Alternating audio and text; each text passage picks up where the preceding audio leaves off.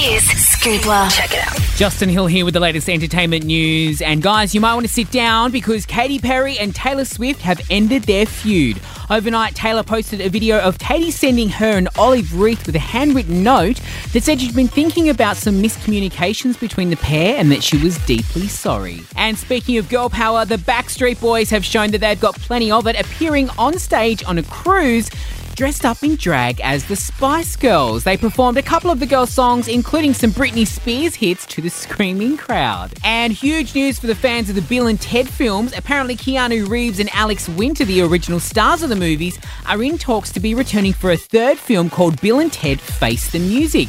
To check out all the details on this reboot, head to hit.com.au.